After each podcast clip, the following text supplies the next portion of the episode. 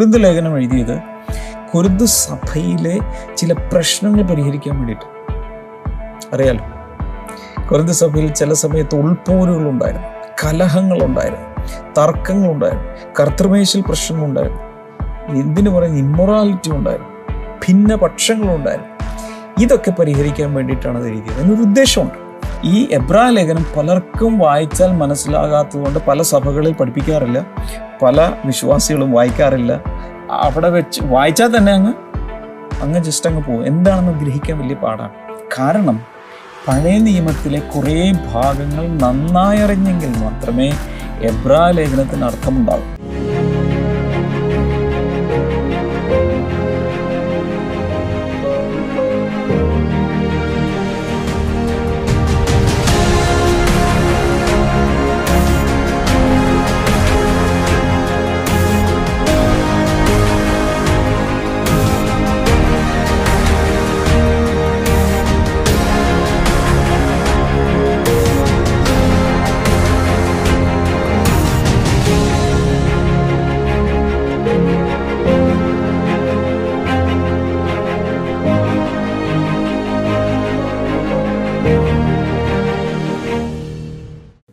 welcome to Blessing Today this is a new beginning നമ്മൾ blessing ടുഡേയിൽ ഒത്തിരി ഒത്തിരി ഒത്തിരി ഒത്തിരി പുതിയ തുടക്കങ്ങൾ. തുടക്കങ്ങൾ ഇടുന്നുണ്ട്. ഇന്നൊരു പുതിയ തുടക്കമാണ്.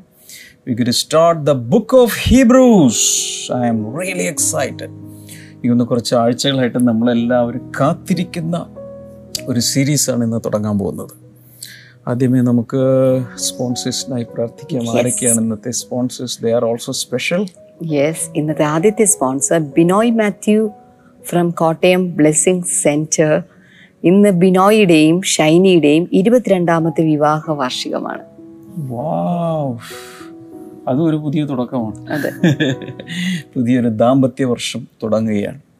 So congratulations and happy anniversary കർത്താവ് നീ ചെയ്ത എല്ലാ നന്മകൾക്കും ഞങ്ങൾ അങ്ങേ സ്തുതിക്കുന്നു. ഇനിയും ആത്മീയവും ഭൗതികവുമായ നന്മകളും അനുഗ്രഹങ്ങളും കുടുംബത്തിനുണ്ടാകുവാൻ മക്കളായ അനീറ്റ മെൽവിൻ ഇവരുടെ വിദ്യാഭ്യാസം അനുഗ്രഹിക്കപ്പെടുവാൻ ഞങ്ങൾ പ്രാർത്ഥിക്കുന്നു. ആത്മീയമായി കൂടുതൽ അവർ ദൈവത്തോട് അടുക്കുവാനും എല്ലാ അനുഗ്രഹങ്ങളും മക്കളുടെ ജീവിതത്തിൽ ഉണ്ടാകുവാനും ഞങ്ങളിപ്പോൾ ചേർന്ന് അനുഗ്രഹിച്ച് പ്രാർത്ഥിക്കുന്നു കർത്താവെ.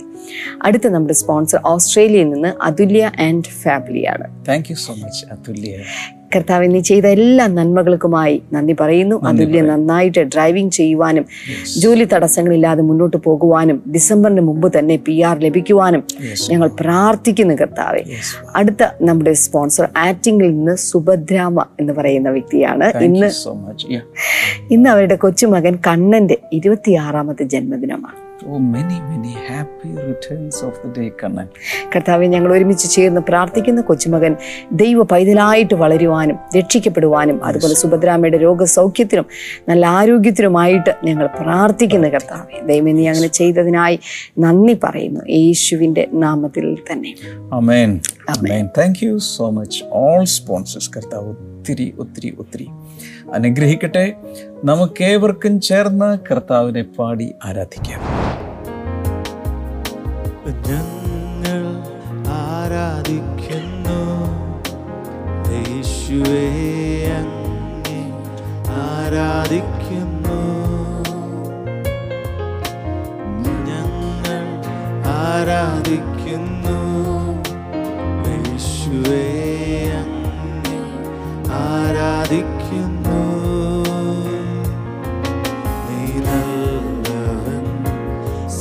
സർവവല്ലവൻ അങ്ങേ പോലൊരു ദൈവമില്ല. നീ നല്ലവൻ സർവവല്ലവൻ. അങ്ങേ പോലൊരു ദൈവമില്ല. Hallelujah,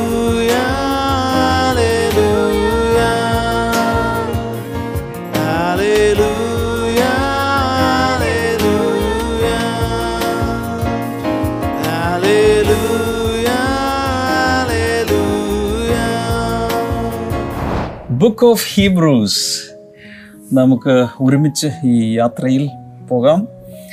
എനിക്ക് തോന്നുന്നു ആദ്യമേ നമ്മളതിന്റെ കുറച്ച് ഇൻട്രൊഡക്ഷൻ കേൾക്കുവാണെങ്കിൽ എന്താണിത്? ആരാണിത് എഴുതിയത്? എപ്പോൾ എഴുതി? ആർക്ക് എഴുതി? എന്താണ് എന്റെ പ്രതിപാദ്യ വിഷയം? എന്റെ തീം എന്താണ്? കോണ്ടൻസ് എന്താണ്?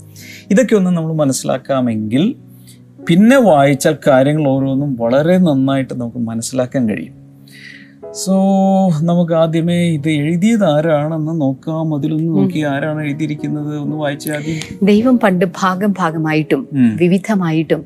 പ്രവാചകന്മാർ മുഖാന്തരം പിതാക്കന്മാരോട് അരുളി ചെയ്തിട്ട്.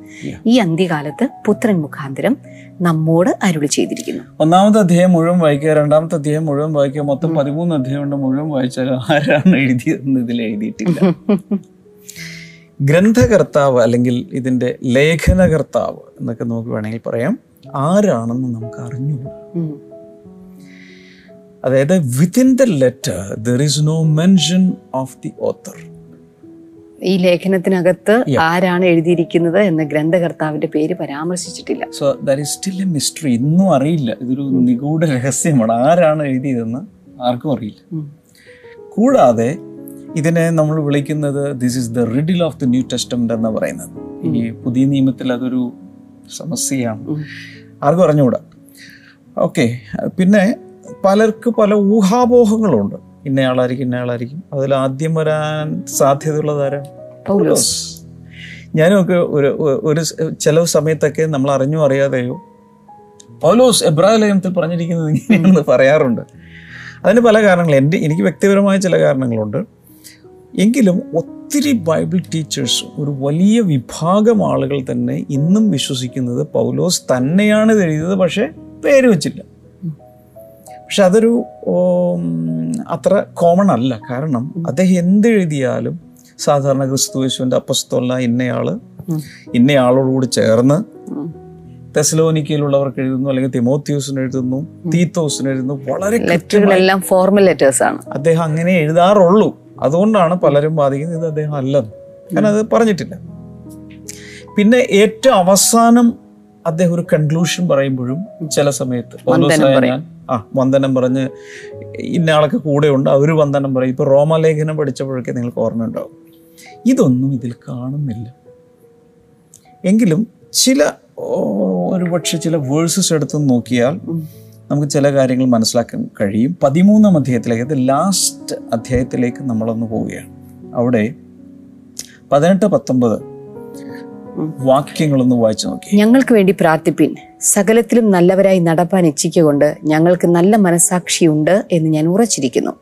എന്നെ നിങ്ങൾക്ക് വേഗത്തിൽ വീണ്ടും കിട്ടേണ്ടതിന് നിങ്ങൾ പ്രാർത്ഥിക്കണമെന്ന് ഞാൻ വിശേഷാൽ അപേക്ഷിക്കുന്നു. അതിന്റെ അർത്ഥം ഇത് ആർക്കാണോ എഴുതിയത്? അവരുമായിട്ട് ഇദ്ദേഹത്തിന് എന്തുണ്ടായിരുന്നു? നല്ലൊരു നല്ലൊരു കോണ്ടാക്ട് ഉണ്ടായിരുന്നു. എങ്കിലും കൃത്യമായിട്ട് ആരാണെന്ന് നമുക്ക് അപ്പോഴും അറിഞ്ഞുകൂടാ.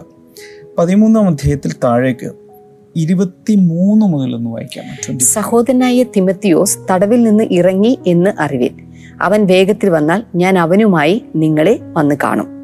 നിങ്ങളെ നടത്തുന്നവർക്ക് എല്ലാവർക്കും സകല വിശുദ്ധന്മാർക്കും വന്ദനം ചൊല്ലുവിൻ. ഇരുപത്തിനാല് ഇരുപത്തി അഞ്ചും വായിക്കാം. നിങ്ങളെ നടത്തുന്നവർക്ക് എല്ലാവർക്കും സകല വിശുദ്ധന്മാർക്കും വന്ദനം ചൊല്ലുവിൻ.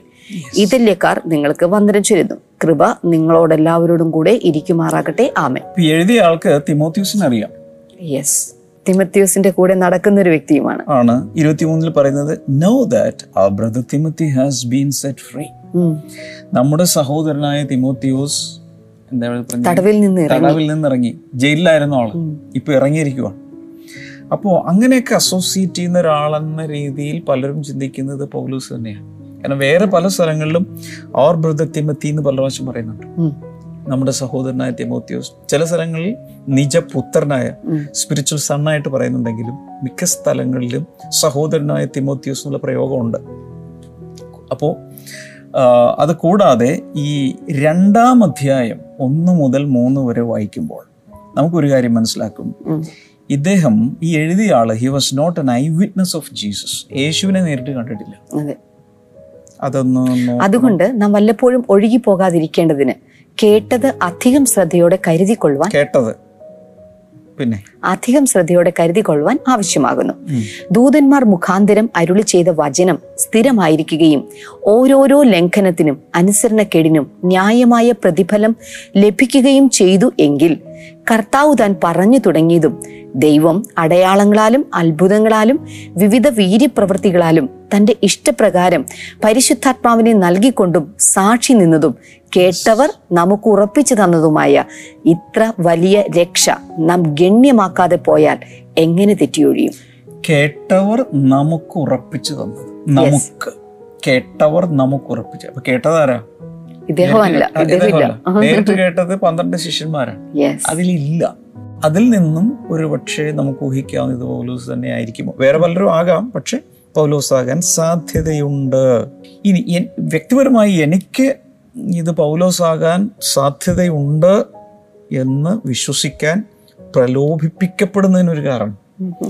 ഇതിലുള്ള ഓൾഡ് ടെസ്റ്റമെന്റ് റെഫറൻസസ് ആണ് the depth of the episode ഇതിന്റെ ആഴെന്ന് പറയുന്നത് ഒരു സാധാരണ ഒരു വ്യക്തിക്ക് ഇത് എഴുതാൻ സാധ്യമല്ല. അതായത് പഴയ നിയമത്തിൽ വളരെ ഇൻഡെപ്ത് നോളജ് ഉള്ള ഒരാൾക്ക് മാത്രമേ ഇങ്ങനെ ഒരു ലേഖനം എഴുതാൻ പറ്റൂ. അതെ.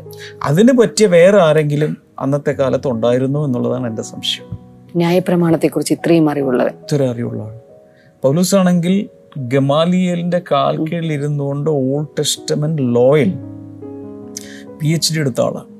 അതെ ന്യായപ്രമാണം സംബന്ധിച്ച് എന്ന് തന്നെ പൗലോസ് പൗലോസിനെ ഇൻട്രൊഡ്യൂസ് ചെയ്യുന്നത്. പറയുന്നുണ്ട്.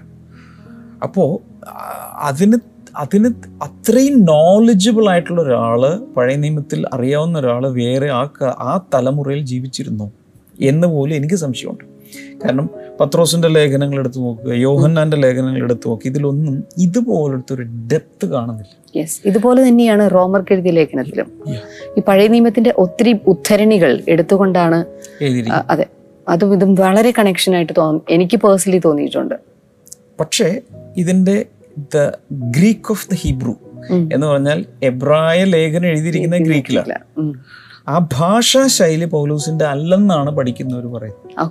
സോ പീപ്പിൾ ആർ കൺഫ്യൂസ്ഡ് അങ്ങനെ വരുമ്പോൾ ഇത് പൗല അപ്പോൾ വാദങ്ങൾ ഇങ്ങനെ നിൽക്കുക. പൗലോസ് തന്നെയാണ് എന്ന് സമർത്ഥിക്കുന്ന ഒരു വലിയ വാദമുണ്ട്. അതിൽ ഇങ്ങനെ വരെ ഞാൻ കേട്ടിട്ടുണ്ട്. ഏറ്റവും ആദ്യം പൗലോസ് എഴുതിയത് എബ്രായ ലേഖനമാണെന്ന് പറയും. മറ്റുള്ള ഏതിനേക്കാളും ആദ്യം എഴുതിയത് ഇതാണ്. ശരിയാണെന്നോ തെറ്റാണെന്നോ അല്ല ഞാൻ പറയാം. ചിലരുടെ അഭിപ്രായമാണ്. എപ്പോൾ എഴുതി? മൂന്നര വർഷക്കാലം ഇദ്ദേഹം അബ്സ്കൗണ്ടിങ് ആയിരുന്നു. ഏകദേശം മൂന്നാം മൂന്നര വർഷക്കാലം. അറേബ്യ മരുഭൂമിയിൽ. പോയി ഇരുന്നൊരു കാലമുണ്ട്.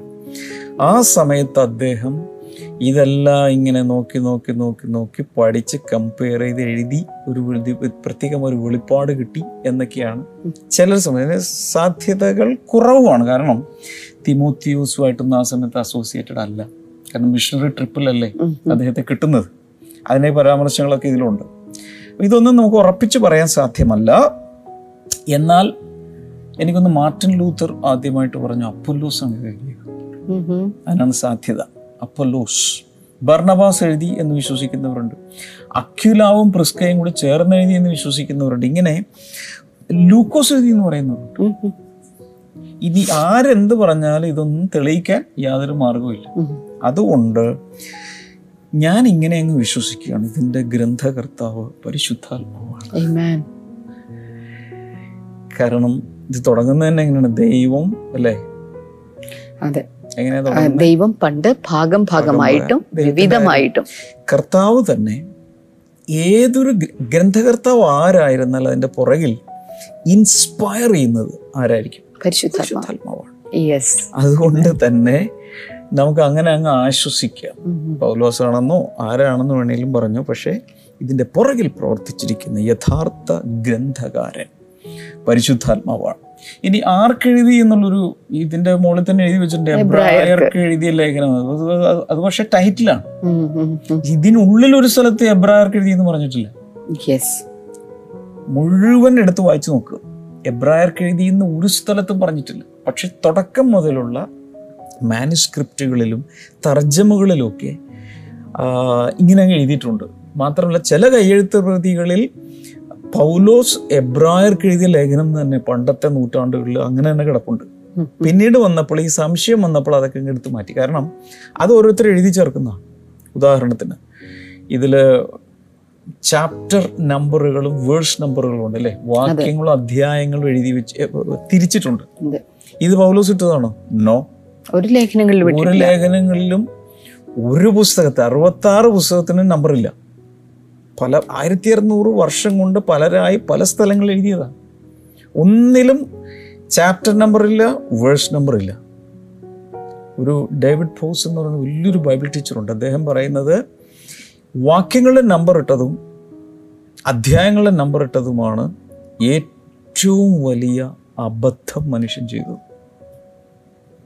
നമുക്ക് അങ്ങോട്ടൊന്ന് പറയാൻ എബ്രാഹിം ലേഖനം രണ്ടിന്റെ മൂന്ന് എന്നൊക്കെ പറയാൻ റെഫറൻസ് പറയാൻ എളുപ്പമാണ്. പക്ഷെ അതുകൊണ്ട് എന്ത് പറ്റിയെന്നറിയോ? വായിക്കുന്ന ആളുകൾ ഈ വാക്യങ്ങളും അവിടെ നിന്ന് ഇവിടെ നിന്നൊക്കെ പെറുക്കി മാത്രം വായിക്കാൻ തുടങ്ങി ഇപ്പോൾ ഒരാൾ ഞാൻ നിങ്ങൾക്കൊരു ലെറ്റർ എഴുതി. അതിൽ ഞാൻ നമ്പർ ഇടൂ. ഒന്ന് രണ്ട് മൂന്ന്. ഒരാളുടെ നമ്പർ ഇടൂ. സെന്റൻസസിന് അല്ലേ? വാചകങ്ങൾക്ക് നമ്പർ ഇടില്ല. ഇല്ല. ഡാമിയൻ ആന്റണി ഇന്ന ആൾക്ക് എഴുതുന്നു എന്ന് പറഞ്ഞിട്ട് ഞാൻ കംപ്ലീറ്റ് കാര്യങ്ങൾ എഴുതുക. അതിൽ ഒരിക്കലും നമ്മളത് ഖണ്ണിക തിരിക്കുമായിരിക്കും അല്ലേ? പാരഗ്രാഫ് തിരിക്കും. ലൈനുകളൊക്കെ എഴുതും പക്ഷെ ഒരിക്കലും നമ്പർ നമ്പർ ഇട്ട് എന്ത് പറ്റും? ഡാമിയൻ എഴുതിയ ലേഖനം ഒന്നാം അധ്യായം മൂന്ന് അത് മാത്രം എടുത്തിട്ട് അതിന്റെ അർത്ഥം പോലും മനസ്സിലാക്കാതെ സന്ദർഭ സന്ദർഭവുമായി ഒരു ബന്ധവുമില്ലാതെ ഇത് മിസ്കോട്ട് ചെയ്യും. ഇതാണ് ഇപ്പോൾ മൊത്തം ക്രിസ്തീയ ലോകത്തിൽ സംഭവിച്ചുകൊണ്ടിരിക്കുന്നത് ഇതിന്റെ എന്താണെന്നൊന്ന് കംപ്ലീറ്റ്ലി വായിച്ചു നോക്കാൻ പലപ്പോഴും നമ്മൾ തയ്യാറല്ല. നമുക്കൊരു മൂഡ് ഓഫ് എന്നെ എനിക്കിപ്പോൾ പ്രോത്സാഹിപ്പിക്കാൻ എനിക്കൊരു വചനം വേണം. ഇവിടെ നിന്ന് ഏഷ്യ നാൽപ്പതിന്റെ എടുക്കും. പക്ഷെ അത് ആരോടാ പറഞ്ഞേ? ഇത് പലപ്പോഴും ചിന്തിക്കാൻ നമ്മൾ പരാജയപ്പെട്ടു പോകാൻ കാരണം ഈ ചാപ്റ്റർ നമ്പറുകളും വാക്യ നമ്പറുകളും ഉള്ളതുകൊണ്ടാണ്. പക്ഷെ ഒരു ഗുണം എന്താണ്? വളരെ പെട്ടെന്ന് ലോകം മുഴുവനുള്ള എല്ലാവർക്കും ഇന്ന ഭാഗമാണെന്ന് പറയാൻ പറ്റും. അപ്പം നമ്മൾ എന്താ ചെയ്യേണ്ടത്? ബാക്കിയൊന്നും നമ്പറുകളൊന്നും എടുത്ത് കളയണ്ട. പക്ഷെ വായിക്കുമ്പോൾ പഠിക്കുമ്പോൾ തുടക്കം മുതൽ ഇങ്ങനെ വായിക്കുന്ന ഒരു ശീലം നമ്മൾ ഡെവലപ്പ് ചെയ്യണം. ഇല്ലെങ്കിൽ ഇതിന്റെ അകത്തുള്ള അന്തസ്സത്തെ എന്താണെന്ന് മനസ്സിലാക്കുന്നതിൽ നമ്മൾ പരാജയപ്പെട്ടു. നമ്മൾ പറഞ്ഞുകൊണ്ടിരുന്നത് ഇത് ആർക്കാ എഴുതിയത്. എബ്രായർക്ക് എഴുതിയ ലേഖനം എന്ന് പൊതുവേ പറയുന്നെങ്കിലും അതിനകത്ത് പറഞ്ഞിട്ടില്ല. പക്ഷെ അങ്ങനെ ഊഹിക്കാൻ ഒരു കാരണം ഇതിലധികവും പഴയ നിയമത്തിലുള്ള ഉദ്ധരണികളാണ്. അല്ലെ? ഒത്തിരി സ്ക്രിപ്ചർ റെഫറൻസസ് ഇതിനകത്തുണ്ട്. അത് എഴുതണമെങ്കിൽ ജാതികൾക്ക് എഴുതിയിട്ട് കാര്യമില്ല. ഒരു കൊല്ലം പറയും അവരുടെ കയ്യിൽ മോശയുടെ പുസ്തകമോ സങ്കീർത്തനമോ ഒന്നും തന്നെ മെയിൻലി പെന്റാറ്റൂക്സിലുള്ള ഭാഗങ്ങളാണ് ഇതിനകത്ത് ഏറ്റവും കൂടുതൽ അതെ. അതിലാണ് അധികം കിടക്കുന്നത്. അതെല്ലാം യഹൂദന്മാർക്കുള്ളത് അതുകൊണ്ട് വളരെ വ്യക്തമാണ്. അതിന് ഇനി സംശയമൊന്നുമില്ല. This is a Jewish letter എന്നാണ് അറിയപ്പെടുന്നത്. എബ്രായർക്കുള്ള. എബ്രായ ഭാഷ സംസാരിക്കുന്ന എബ്രായർക്കുള്ള യഹൂദന്മാർക്കുള്ള ഒരു ലെറ്റർ ആണ് എന്നുള്ളതിൽ യാതൊരു തർക്കമില്ല എപ്പോഴാണ് ഇത് എഴുതപ്പെട്ടത്? ഡേറ്റ് ഓഫ് റൈറ്റിംഗ് അതിനെക്കുറിച്ച് ഒത്തിരി തർക്കങ്ങളുണ്ട്. കാരണം ഇതിൽ ഡേറ്റ് ഒന്നും വെച്ചിട്ടില്ലല്ലോ. എന്നാൽ നമുക്ക് ചില ഊഹങ്ങൾ ഇതിനകത്ത് നിന്ന് കിട്ടുന്നുണ്ട്. എ ഡി എഴുപതിന് മുൻപാണ് ഇത് എഴുതപ്പെട്ടത്. അതിന് ശേഷമല്ലെന്നുള്ളത് ഉറപ്പ്. കാരണം ഇതെഴുതുന്ന സമയത്ത് ദേവാലയത്തിൽ യാഗങ്ങളും ആരാധനാക്രമങ്ങളും മഹാപുരതന്റെ ശുശ്രൂഷകളും ചെയ്തുകൊണ്ടിരിക്കുകയാണ്. മനസ്സിലാകുന്നുണ്ടോ മനസ്സിലാവുന്നുണ്ടോ? എ ഡി എഴുപതിൽ ദേവാലയം തകർക്കപ്പെടുകയാണ്. അതിനുശേഷം ഈ ആരാധനാക്രമങ്ങളോ ഈ പറഞ്ഞ കാര്യങ്ങളോ ഇല്ല. അപ്പോൾ അതിന് മുൻപായിരിക്കും. അപ്പം പലരും വിശ്വസിക്കുന്ന ഒരു എ ഡി അറുപത്തിനാല് മുതൽ ഇങ്ങോട്ട് എ ഡി അറുപത്തൊൻപത് വരെയുള്ള കാലഘട്ടത്തിൽ എഴുതപ്പെട്ടു എന്നാണ് പലരും വിശ്വസിക്കുന്നത്. ഇനി മറ്റൊരു പ്രത്യേകതയുള്ളത് ഇതൊരു നമ്മളിതിനെ ഒരു എഴുതിയ ലേഖനം എന്നാണ് പറയുന്നത് അല്ലേ? ലെറ്ററായിട്ട് ലെറ്റർ ആയിട്ട് പറയുന്നുണ്ട്. അവസാനം എത്തുമ്പോൾ ഒരു ലെറ്ററിന്റെ ഒരു ചുവയുണ്ട് എങ്കിലും this is more like an S എന്താ പറയുക? ഒരു ലേഖനം പോലെ. ഉപന്യാസം. പോലത്തെ ഒരു റൈറ്റിംഗ് സ്റ്റൈലാണ് ഇതിലുള്ളത്. ഇനിയാണ് കാര്യത്തിലോട്ട് നമ്മൾ കിടക്കാൻ പോകുന്നത്. ഇതിനകത്ത് എന്താണ് ഇതിന്റെ ഉള്ളടക്കം? പൊതുവായി എന്തിനു വേണ്ടി എഴുതപ്പെട്ടു? ഉദാഹരണത്തിന് കുരുന്ത് ലേഖനം എഴുതിയത് കുരുന്ത് സഭയിലെ ചില പ്രശ്നങ്ങൾ പരിഹരിക്കാൻ വേണ്ടിയിട്ട്. അറിയാലോ? കുരുന്ത് സഭയിൽ ചില സമയത്ത് ഉൾപോരുകളുണ്ടായിരുന്നു. കലഹങ്ങളുണ്ടായിരുന്നു. തർക്കങ്ങളുണ്ടായിരുന്നു. കർത്തൃമേശിൽ പ്രശ്നങ്ങളുണ്ടായിരുന്നു. എന്തിനു പറയുന്ന ഇമ്മൊറാലിറ്റി ഉണ്ടായിരുന്നു ഭിന്ന പക്ഷങ്ങളുണ്ടായിരുന്നു ഇതൊക്കെ പരിഹരിക്കാൻ വേണ്ടിയിട്ടാണ് അത് എഴുതിയത്. അതിനൊരു ഉദ്ദേശമുണ്ട്. റോമാലേഖനം എഴുതിയതിന് ഒരു ഉദ്ദേശമുണ്ട്. അത് ഞാൻ വിശദമായിട്ട് അന്ന് പറഞ്ഞു. ഫിലമോൻ ഒരു ലേഖനം എഴുതുമ്പോൾ അതിനൊരു ഉദ്ദേശമുണ്ട്. എബ്രായ ലേഖനം എഴുതുന്നതിന്റെ ഉദ്ദേശം എന്താണ്? അതിനെക്കുറിച്ച് വളരെ നന്നായിട്ട് നമ്മൾ ചിന്തിക്കേണ്ടിയിരിക്കുന്നു. ഇന്ന് ഞാൻ കുറച്ച് കാര്യങ്ങൾ പറയാം. നാളെ ഞാൻ അതിന്റെ കുറച്ചുകൂടി കൂടുതൽ കാര്യങ്ങൾ പറയും. എന്നാൽ ഇതിൽ പറഞ്ഞു വരുന്ന ആദ്യം മുതൽ വായിക്കുമ്പോൾ പറഞ്ഞു വരുന്ന ഒരു കാര്യം Jesus Christ is greater than any angel greater than any priest. He is greater than Moses. He is greater than all covenant practices, old covenant practices, sacrifices. Jesus Christ is above everything and everyone. യേശു ക്രിസ്തുവാണ് സകല ദൂതന്മാരെക്കാളും സകല പ്രവാചകന്മാരെക്കാളും സകല പുരോഹിതന്മാരെക്കാളും മോശയെക്കാളും പഴയ നിയമ ഉടമ്പടിയേക്കാളും പഴയ നിയമ യാഗങ്ങളെക്കാളും എല്ലാറ്റിനേക്കാളും വലിയവനാണ് യേശു. ഇത് തെളിയിക്കുക. ഇതാണ് ലേഖനത്തിന്റെ ഉദ്ദേശം. കൂടാതെ അല്ല അതുകൊണ്ട് തന്നെയാണ് ഇതിൽ ഈ revelation of Christ from the Old Testament scriptures അതുകൊണ്ട് തന്നെയാണ് പഴയ നിയമത്തിൽ നിന്നുള്ള ക്രിസ്തുവിന്റെ വെളിപ്പാടുകൾ നമുക്ക് കാണാൻ സാധിക്കുന്നത്. കാരണം ഈ ഓരോ പഴയ നിയമ ഭാഗങ്ങളും എടുത്തിട്ട് അതിൽ നിന്നും ക്രിസ്തുവിനെ വെളിപ്പെടുത്തി കൊണ്ടുവരിക. ശരി സത്യം പറഞ്ഞാൽ എന്റെ വിശ്വാസം മോർണിംഗ് ഗ്ലോറിയിൽ നമ്മൾ ലോക്ക്ഡൗൺ സീസണിൽ കഴിഞ്ഞ വർഷം ഇത് ആരംഭിച്ച് ഓരോ ടോപ്പിക്കും വളരെ കണക്റ്റഡ് ആയിട്ടാണ് പരിശുദ്ധാത്മാവ് കൊണ്ടുപോയി കൊണ്ടിരിക്കുന്നത്. ഇതൊന്നും എന്റെ പ്ലാനിലും പദ്ധതിയിലും ഉള്ളതല്ല ഒന്ന് ഒന്ന് ചിന്തിച്ചു നോക്കി. നിഴലും പൊരുളും നമ്മൾ പറഞ്ഞു പറഞ്ഞു അല്ലെ? ഷാഡോ ആൻഡ് സബ്സ്റ്റൻസ് പറഞ്ഞു പറഞ്ഞു പറഞ്ഞാണ് ഇതിലോട്ട് കയറിയിരിക്കുന്നത് ഇതുമായി വളരെ കണക്റ്റഡ് ആണ് ഈ ഷാഡോ ആൻഡ് സബ്സ്റ്റൻസ് പ്രത്യേകിച്ചും ഈ പഴയ നിയമത്തിൽ ഈ ലേവ്യ പുസ്തകം. ലേവ്യ പുസ്തകം എന്താണെന്ന് മനസ്സിലാണെങ്കിൽ എബ്രാലേഖനം വായിക്കണം. ഒന്ന് പറഞ്ഞു ഒന്ന് പറഞ്ഞു. ബുക്ക് ഓഫ് ലെവിറ്റിക്സ് അല്ലെങ്കിൽ ദേവി പുസ്തകം എന്താണ് എന്നുള്ളത് മനസ്സിലാകണമെങ്കിൽ എബ്രായ ലേഖനം കൂടെ ചേർത്ത് വായിക്കണം. അതായത് ഏറ്റവും സാധാരണ വിശ്വാസികൾക്ക് അറുബോറൻ പുസ്തകങ്ങളിൽ ഒന്നാണ് ലേവി പുസ്തകം. അതുപോലെ പുതിയ നിയമത്തിൽ അഭിപ്രായം ശരിയാണ് ആർക്കും വായിക്കാൻ ഇഷ്ടം മത്തായ സുവിശേഷം യോഹന്നാൻ ഇതൊക്കെ എന്ന് പറഞ്ഞാൽ ഭയങ്കര സംഭവം എബ്രായ ലേഖനത്തിലേക്ക് വരുമ്പോൾ പലതും വായിച്ചിട്ട് കട്ടപ്പുകയാണ്. ഒന്നും മനസ്സിലാവുന്നില്ല. അതുപോലെ ഒന്നാണ് വെളിപ്പാട് പുസ്തകം. ദൈവം അനുവദിച്ച് നമ്മൾ വെളിപ്പാട് പുസ്തകം പഠിക്കും. ഇപ്പോഴേ പ്രാർത്ഥിച്ച് ഒരുങ്ങി തുടങ്ങിക്കോ. ദൈവം അനുവദിക്കുന്ന സമയത്ത് എന്നാണെന്ന് ഞാൻ പറയുന്നില്ല. ഇത് പരിശുദ്ധാത്മാവ് കൊണ്ടുപോകുന്ന പോലെ നമ്മൾ പഠിക്കും. പക്ഷേ ഈ എബ്രാ ലേഖനം പലർക്കും വായിച്ചാൽ മനസ്സിലാകാത്തതുകൊണ്ട് പല സഭകളിൽ പഠിപ്പിക്കാറില്ല. പല വിശ്വാസികളും വായിക്കാറില്ല. അവിടെ വെച്ച് വായിച്ചാൽ തന്നെ അങ്ങ് അങ്ങ് ജസ്റ്റ് അങ്ങ് പോകും. എന്താണെന്ന് ഗ്രഹിക്കാൻ വലിയ പാടാണ്. കാരണം പഴയ നിയമത്തിലെ കുറേ ഭാഗങ്ങൾ നന്നായി അറിഞ്ഞെങ്കിൽ മാത്രമേ എബ്രാ ലേഖനത്തിന് അർത്ഥമുണ്ടാകൂ. അല്ലെങ്കിൽ എബ്രായ ലേഖനം വായിച്ചാൽ മാത്രമേ പഴയ നിയമത്തിലെ പലതും മനസ്സിലാക്കാനും കഴിയൂ.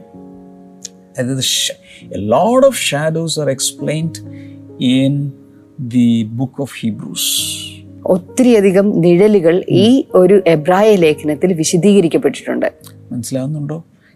ഓർക്കുന്നുണ്ടോ? എബ്രായ ലേഖനം പതിനൊന്നാം അധ്യായത്തിലെ പല ക്യാരക്ടേഴ്സിനെ ഷാഡോ ആൻഡ് സബ്സ്റ്റൻസിൽ നമ്മൾ കൈകാര്യം ചെയ്തു കഴിഞ്ഞു. അതെ.